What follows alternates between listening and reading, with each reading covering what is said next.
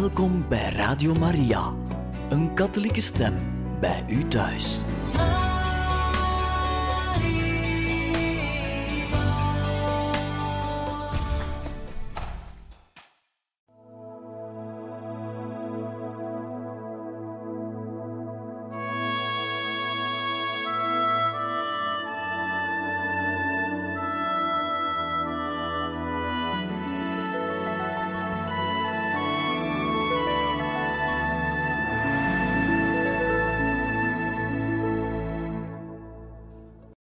Beste luisteraars van Radio Maria, in dit programma lezen wij verder voor uit het boek Don Bosco van Teresio Bosco.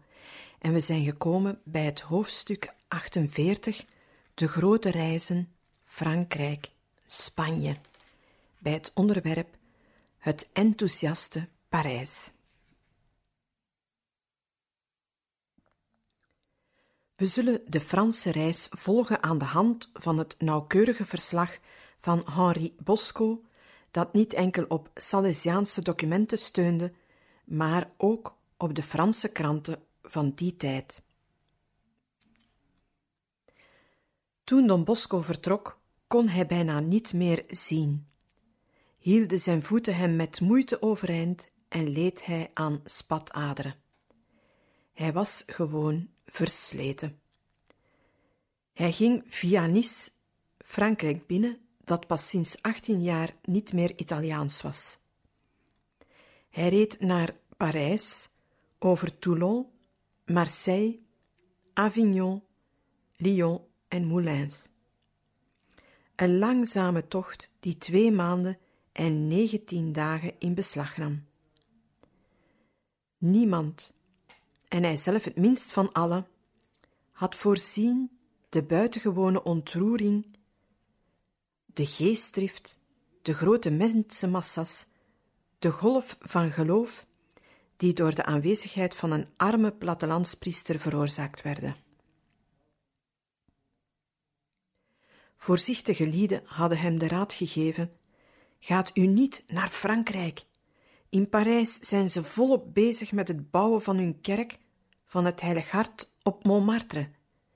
Die kost al miljoenen en is nog niet klaar. Wie meent u zou nog een cent geven voor u? En opnieuw had Don Bosco de voorzichtige voor schut gezet. In Avignon stonden de mensen al in drommen bij het station. In de stad liepen de mensen achter de koets aan. Met een schaar knipte ze stukken uit zijn priestertoog en hij zag zich gedwongen in der haast een andere te gaan zoeken. In Lyon liepen de kerken vol. Men omringde hem, dwong hem langzaam te rijden en hield de koets van zijn gastheren tegen. Het is gemakkelijker de duivel te vervoeren dan deze priester hier, zei de koetsier, boos om de onstuimigheid van het volk. In Parijs vreesde men een fiasco. Het officiële Italië had pas het bondgenootschap met Frankrijk verbroken, om met Duitsland en Oostenrijk de triple alliantie te vormen. En Don Bosco was Italiaan.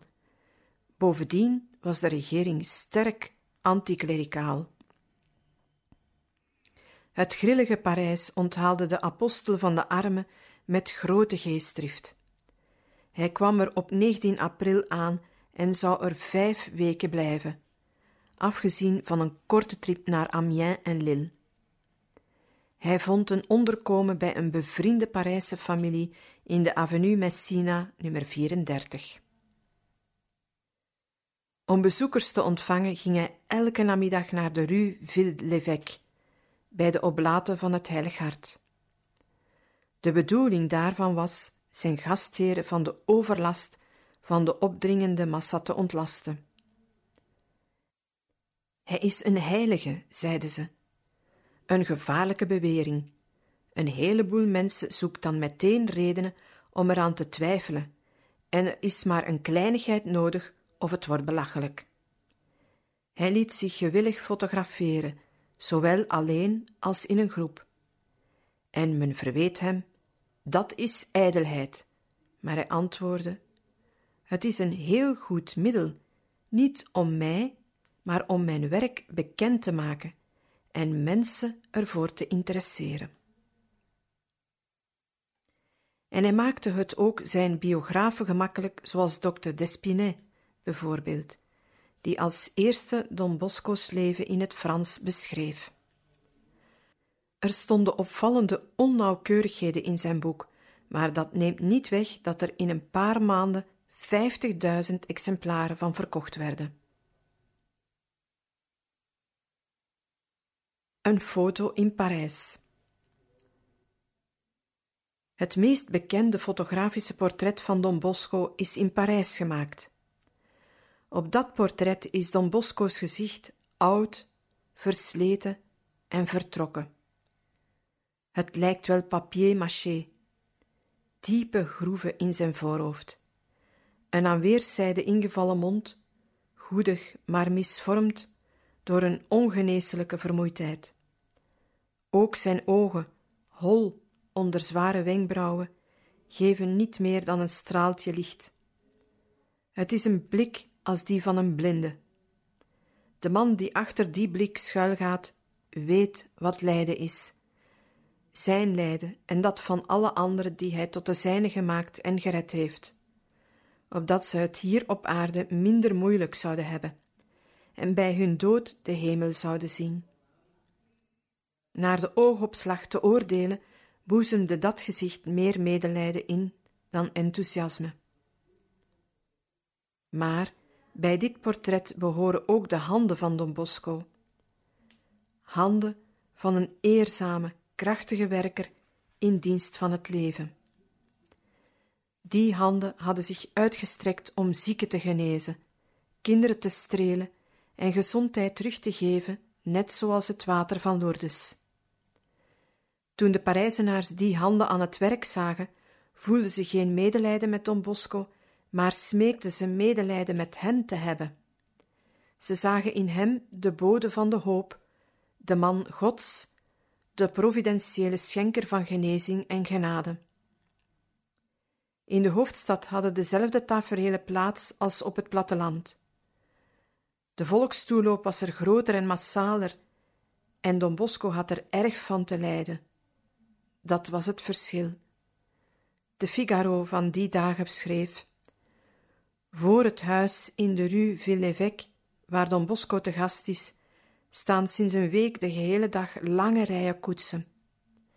Deftige dames smeken hem voor henzelf en voor hun kinderen de wonderen te verrichten die hij, naar hun zeggen, zo gemakkelijk doet.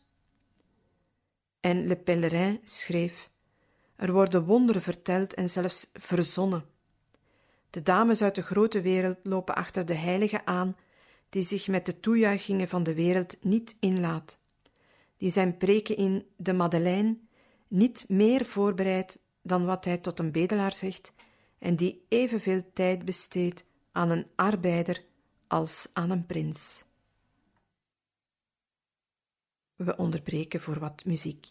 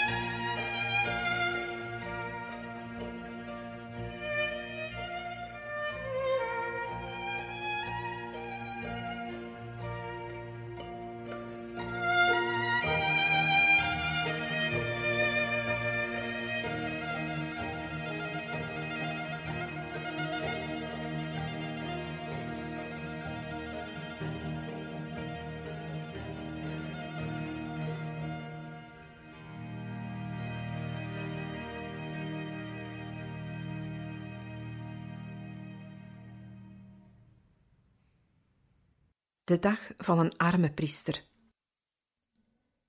Hij staat heel vroeg op, om vijf uur. Om middernacht gaat hij doodop slapen. Om zes uur beginnen de bezoeken. Daarna gaat hij de mis opdragen in de een of andere parochiekerk, waarbij hij telkens met ongeduld bij de uitgang wordt opgewacht en bestormd met vragen en verzoeken en overstelpt met smekingen en gebeden. Men wil hem spreken, hem aanraken of ten minste zien.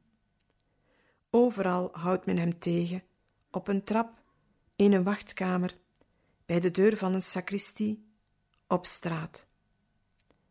Tot zijn spijt komt hij altijd bij alle afspraken te laat.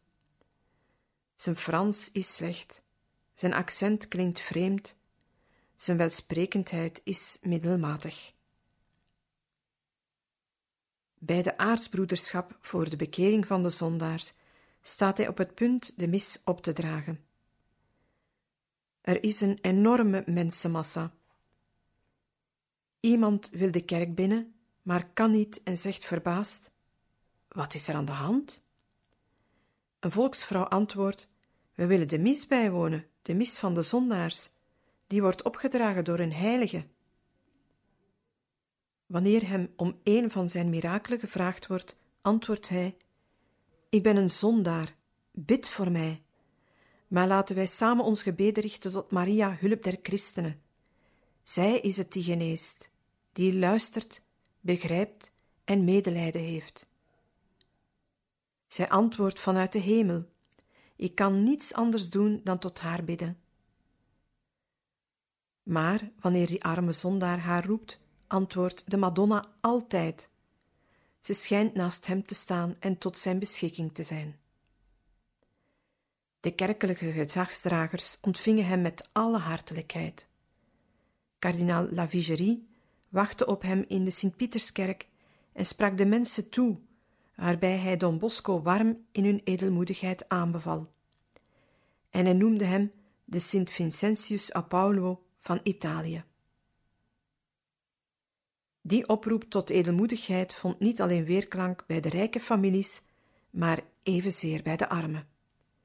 Ze gaven allen. Don Bosco ontving bankbiljetten, geldstukjes, gouden muntstukken, ja, zelfs juwelen.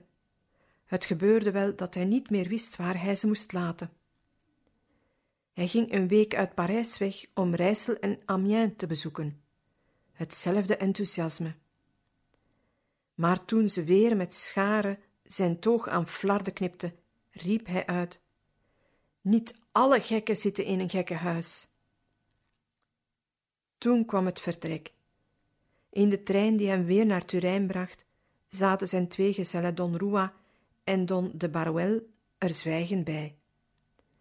Ze dachten aan de voorbije dagen als aan een droom die ze nooit meer zouden kunnen vergeten. Ineens doorbrak Don Bosco het stilzwijgen. Herinner je je nog de weg, Rua, die van Butigliera naar Murialdo leidt? Aan de rechterkant ligt een heuvel en op die heuvel staat een huisje. Dat arme huis was de woning van mijn moeder en van mij. Door die velden heb ik als jonge twee koeien naar de wei gebracht. Als al die heren eens wisten dat het een arme boer uit Becky is die zij zo een triomfantelijke ontvangst hebben bereid. Een kardinaal die vrede brengt. Op 18 november van dat jaar 1883 kwam de nieuwe aartsbisschop van Turijn, kardinaal Gaetano Alimonda, heel onopvallend zijn intrek nemen. Tijdens een audiëntie die Don Bosco in 1884 met paus Leo XIII had, hoorde hem zeggen: Toen ik hem stuurde, heb ik aan u gedacht. Kardinaal Alimonda houdt veel, erg veel van u. De goedheid van de kardinaal, schreef Don Scheria, was voor Don Bosco in de laatste vier jaar van zijn leven een providentiële troost. Kort na zijn aankomst liet Don Bosco vragen of de kardinaal thuis was en of hij hem kon ontvangen. De kardinaal nam meteen de koets en kwam naar Valdocco. Om geen tijd te verliezen ben ik maar zelf gekomen. Het was half elf, vertelt ons de biograaf die erbij aanwezig was. Het gesprek in de kamer van Don Bosco duurde meer dan een uur. Intussen hadden de jongens zowel in de klasse als in de werkplaatsen zijn komst gemerkt. De muzikanten gingen in allerijl hun instrumenten halen. Anderen gingen snel rijen vlaggetjes aan de balkons. Toen de kardinaal bij het verlaten van Don Bosco's kamer op de galerij kwam, begon het muziekkorps te spelen en juichten de jongens hem toe. De aartsbisschop zei lachend: Ik wilde jullie een verrassing, een aangename verrassing bezorgen, maar jullie hebben er mij een bezorgd. Hij zwaaide naar de jongens en zei enkel: Dierbare jongens, ik bedank jullie, zegen jullie en beveel mij in jullie gebeden aan. Hij bezocht de werkplaatsen en bleef lange tijd geknield voor de beeltenis van Maria Hulp der Christenen in gebed verzonken. Als ik niet meer terugkeer. In Frankrijk was veel geld binnengekomen, maar de kerk van het Heilig Hart bleek een bodemloze put te zijn. Begin 1884 waren er veel schulden te betalen en de kas was weer leeg. Op 28 februari zei Don Bosco, ondanks zijn slechte gezondheid, tot zijn medebroeders: Ik ga weer naar Frankrijk. Don Rua en Don Cagliero probeerden hem ervan af te brengen. En ze riepen dokter Albertotti om hem te onderzoeken. Na een langdurig onderzoek zei de arts nadrukkelijk: Volgens mij is het een mirakel als u Nis levend haalt. Als ik sterf, vooruit dan maar, mompelde Don Bosco. Dat betekent dat ik voor mijn vertrek orde op zaken moet stellen en de voornaamste dingen moet regelen. Maar ik moet vertrekken. Toen hij de kamer uitkwam, zei Albertotti tegen Don Rua: Past u goed op. Het zou me niet verwonderen als hij onverwachts stierf zonder dat u het merkt. We moeten ons geen illusies maken. Don Bosco riep een notaris en getuige en dicteerde zijn testament. Daarna liet hij Don Rua en Don Cagliero komen, wees naar de notariële akte op tafel en zei: Hier ligt mijn testament. Jullie beiden heb ik tot mijn universele erfgenamen gemaakt. Als ik niet meer terugkeer, weten jullie hoe alles in elkaar zit. Don Rua ging met een bezwaard hart de kamer uit. Don Cagliero bleef binnen, maar het huilen stond hem nader dan het lachen. U wilt dus in deze toestand toch vertrekken? Wat willen jullie anders? Begrijpen jullie dan niet dat wij geen geld meer hebben om door te gaan? Als ik niet vertrek, waar moet ik dan de middelen vandaan halen om de schulden die vervallen zijn te betalen? Moeten wij de jongens zonder eten laten zitten? Alleen in Frankrijk kan ik hulp verwachten. Don Cagliero barstte in tranen uit. Toen hij zich met veel moeite weer kon beheersen, zei hij: Wij zijn altijd dankzij mirakelen doorgegaan. Je zult zien dat de Madonna het deze keer ook weer doet. Gaat u maar, wij zullen bidden. Ja, ik vertrek. Hier ligt mijn testament. Ik geef het jou ter bewaring in deze doos. Bewaar het als mijn laatste aandenken. Het werd geen lange reis. Don Bosco deed alleen het zuiden van Frankrijk aan, maar hij kon toch aanzienlijke bedragen ophalen. De graven Colle uit Toulon legde in één keer 150.000 lieren in zijn handen. We onderbreken hier voor wat muziek.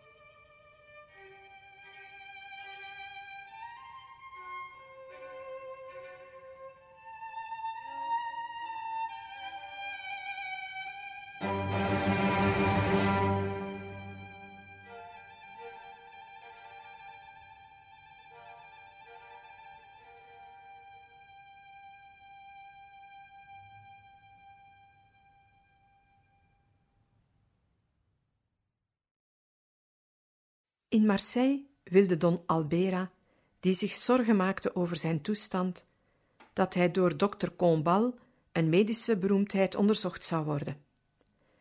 Na dat onderzoek drukte Combal zijn mening uit met een beeldspraak. U bent een erg versleten kledingstuk. Het is dag en nacht gedragen. Het enige middel om het nog te behouden is het in de kast te hangen. U zult begrepen hebben dat u volstrekte rust moet houden. Wel bedankt, dokter, maar dat is nu juist de enige medicijn die ik niet kan innemen. Gebrek aan geld had hem tot een laatste bedelreis gedreven. In 1886, twee jaar voor zijn dood, vertrok hij naar Spanje. In Barcelona werd hij net zo ontvangen als in Parijs overvolle straten met de mensen zelfs op de daken en in de straatlantaarns trossenlieden. En talloze giften. Men bood hem zowaar een heuvel aan, de Tibi Dabo, wat wil zeggen, ik zal het u geven, die met een prachtig uitzicht de stad beheerst. Door het zuiden van Frankrijk keerde hij terug. Montpellier, Tarascon, Valence, Grenoble. Een langzame terugreis naar zijn Italië, de laatste terugkeer. Hij zei tot wie hem vergezelde: Alles is het werk van de Madonna. Alles komt voort uit dat ene weesgegroet dat ik met een jongen 45 jaar geleden in de kerk van de heilige Franciscus van Assisi gebeden heb. Terwijl Don Bosco's lichaam steeds dieper doorboog, straalde zijn ziel als een steeds helderder licht. Don Belmonte, de directeur van San Pierre d'Arena, ging op een dag zijn hart bij hem uitstorten en zei: Ik ben zo moe dat ik niet meer verder kan. Hoe kan men zo een leven volhouden? Don Bosco boog nog een beetje meer naar voren, trok zijn toog wat op en liet hem zijn gezwollen benen zien, die als weken kussentjes over zijn schoenen hingen. En hij zei enkel: mijn beste, houd goede moed. In de hemel kunnen we uitrusten. Op de avond van 25 juni brachten de oud-leerlingen hem een warme hulde voor zijn naamdag. Ontroerd bedankte Don Bosco en hij slaagde er alleen in daarna heel moe te zeggen: Ik ben niet meer dan een krekel die roept en dan sterft. Wanneer iemand die hem zo gebogen en alleen zag lopen, naar hem toekwam om hem te ondersteunen en vroeg: Waar moeten we heen, Don Bosco? Dan keek hij hem aan met zijn zachte glimlach en antwoordde: We gaan naar het paradijs. Hoofdstuk 49 Giovanni Cagliero wordt bisschop. Volgens de opzet van Don Bosco moest Don Cagliero drie maanden in Amerika verblijven, de eerste missie op poten zetten en daarna terugkeren. Hij bleef er evenwel twee jaar. In 1877 had Don Bosco twee nieuwe groepen Salesianen de oceaan overgestuurd, met aan het hoofd twee mannen die de toestand aankonden: Don Luigi Lasagna en Don Giacomo Costamagna. Toen keerde Don Cagliero terug. In 1877 werd in Lanzo het eerste algemeen kapitel van de congregatie gehouden en de geestelijke directeur van de congregatie en de enige expert in zaken de missieproblemen, Don Cagliero, moest daar natuurlijk bij aanwezig zijn.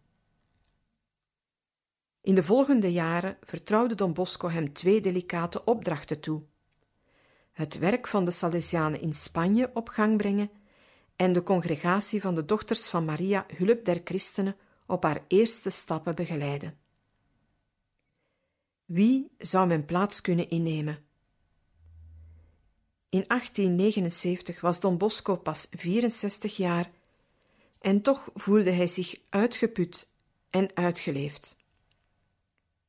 Uit zijn eerste volgelingen wilde hij er één uitkiezen die de zaken van de congregatie geleidelijk in handen kon nemen en Don Bosco op ieder ogenblik zou kunnen vervangen. Kortom, een vicaris of plaatsvervanger. Er waren twee mogelijke kandidaten, Rua en Cagliero. Beide waren volstrekt betrouwbaar en bezaten grote capaciteiten. Voor beide had Don Bosco gedaan wat hij kon en hij werd in gelijke mate vergoed. Maar zou de keuze van de een geen schaduw kunnen werpen op de ander? Op delicate wijze ging Don Bosco te werk. Op een morgen in de herfst van 1879 moest hij naar Fogliso en hij vroeg Don Cagliero hem te vergezellen. Onderweg vroeg hij onverwachts: Als ik sterf, wie denk je dan dat het best mijn plaats kan innemen? Don Cagliero reageerde niet verbaasd, maar knipperde even met zijn ogen. Don Cagliero zei: Dierbare Don Bosco, vindt u het niet een beetje te vroeg om over die dingen te praten? Dat kan best, maar laten we veronderstellen dat het gebeurt. Welke namen zou jij noemen? Ik kan maar één naam noemen. Er is eenvoudig maar één bekwaam genoeg om uw plaats in te nemen. Ik zou er wel twee of zelfs drie kunnen noemen. Later zijn er misschien twee of drie. Op het ogenblik niet, vind ik. Maar zegt u eens, wie zijn die drie van u? Zeg me eerst uw kandidaat.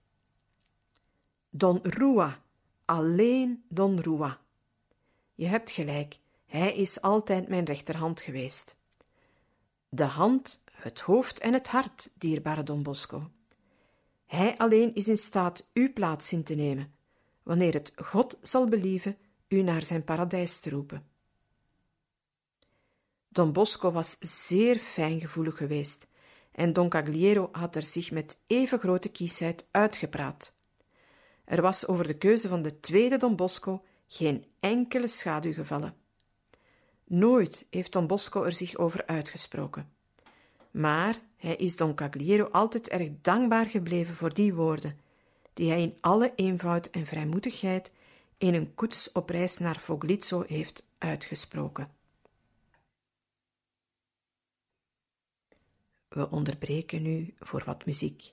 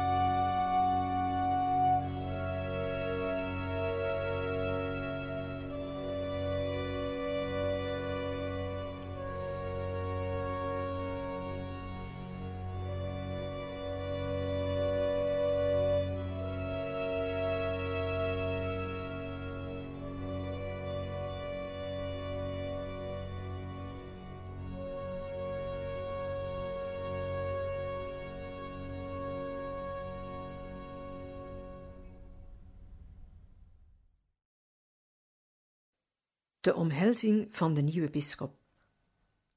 Op 16 en 20 november 1883 vaardigde de Heilige Stoel twee belangrijke documenten uit. Noord- en Midden-Patagonië, het grondgebied van de Rio Negro, Chubut en Santa Cruz, werd tot apostolisch vicariaat verklaard onder de leiding van Don Giovanni Cagliero, die tot apostolisch provicaris benoemd werd. Vuurland, het uiterste zuidelijk grondgebied van Patagonië, werd tot apostolische prefectuur verklaard en daarvan werd Don Fagnano tot apostolisch prefect benoemd. Don Cagliero moest als provicaris naar Amerika vertrekken, niet als bisschop. Hij zou pas later tot de bisschoppelijke waardigheid verheven worden. Don Bosco was het daar evenwel niet mee eens. En hij sprak erover met kardinaal Alimonda, schreef naar de beschermheer van de Salesianen, kardinaal Nina, en deed een dringend verzoek aan de paus. Kardinaal Ferrieri was niet te overhalen. Maar deze keer ging Leo XIII op het verzoek van Don Bosco in. Op 9 oktober ging uit Rome een brief naar Valdocco. De Heilige Vader ging tijdens de audiëntie van verleden zondag in op Don Bosco's verzoek en was bereid de bisschoppelijke waardigheid te geven aan Don Cagliero, de nieuwe apostolische provicaris van Patagonië. Dat was voor Don Bosco een gelukkige dag. De oude droom van de duif en de olijftak was in vervulling gegaan. De woorden die hij gericht had tot de doodzieke jongen, en je zult het brevier door vele anderen laten dragen en ver, erg ver weggaan, waren dus niet de begoocheling van een ogenblik geweest. Ze waren werkelijkheid geworden. De wijding vond plaats in de kerk van Maria Hulp der Christenen op 7 december 1884. Voor Valdocco was het een gedenkwaardige gebeurtenis.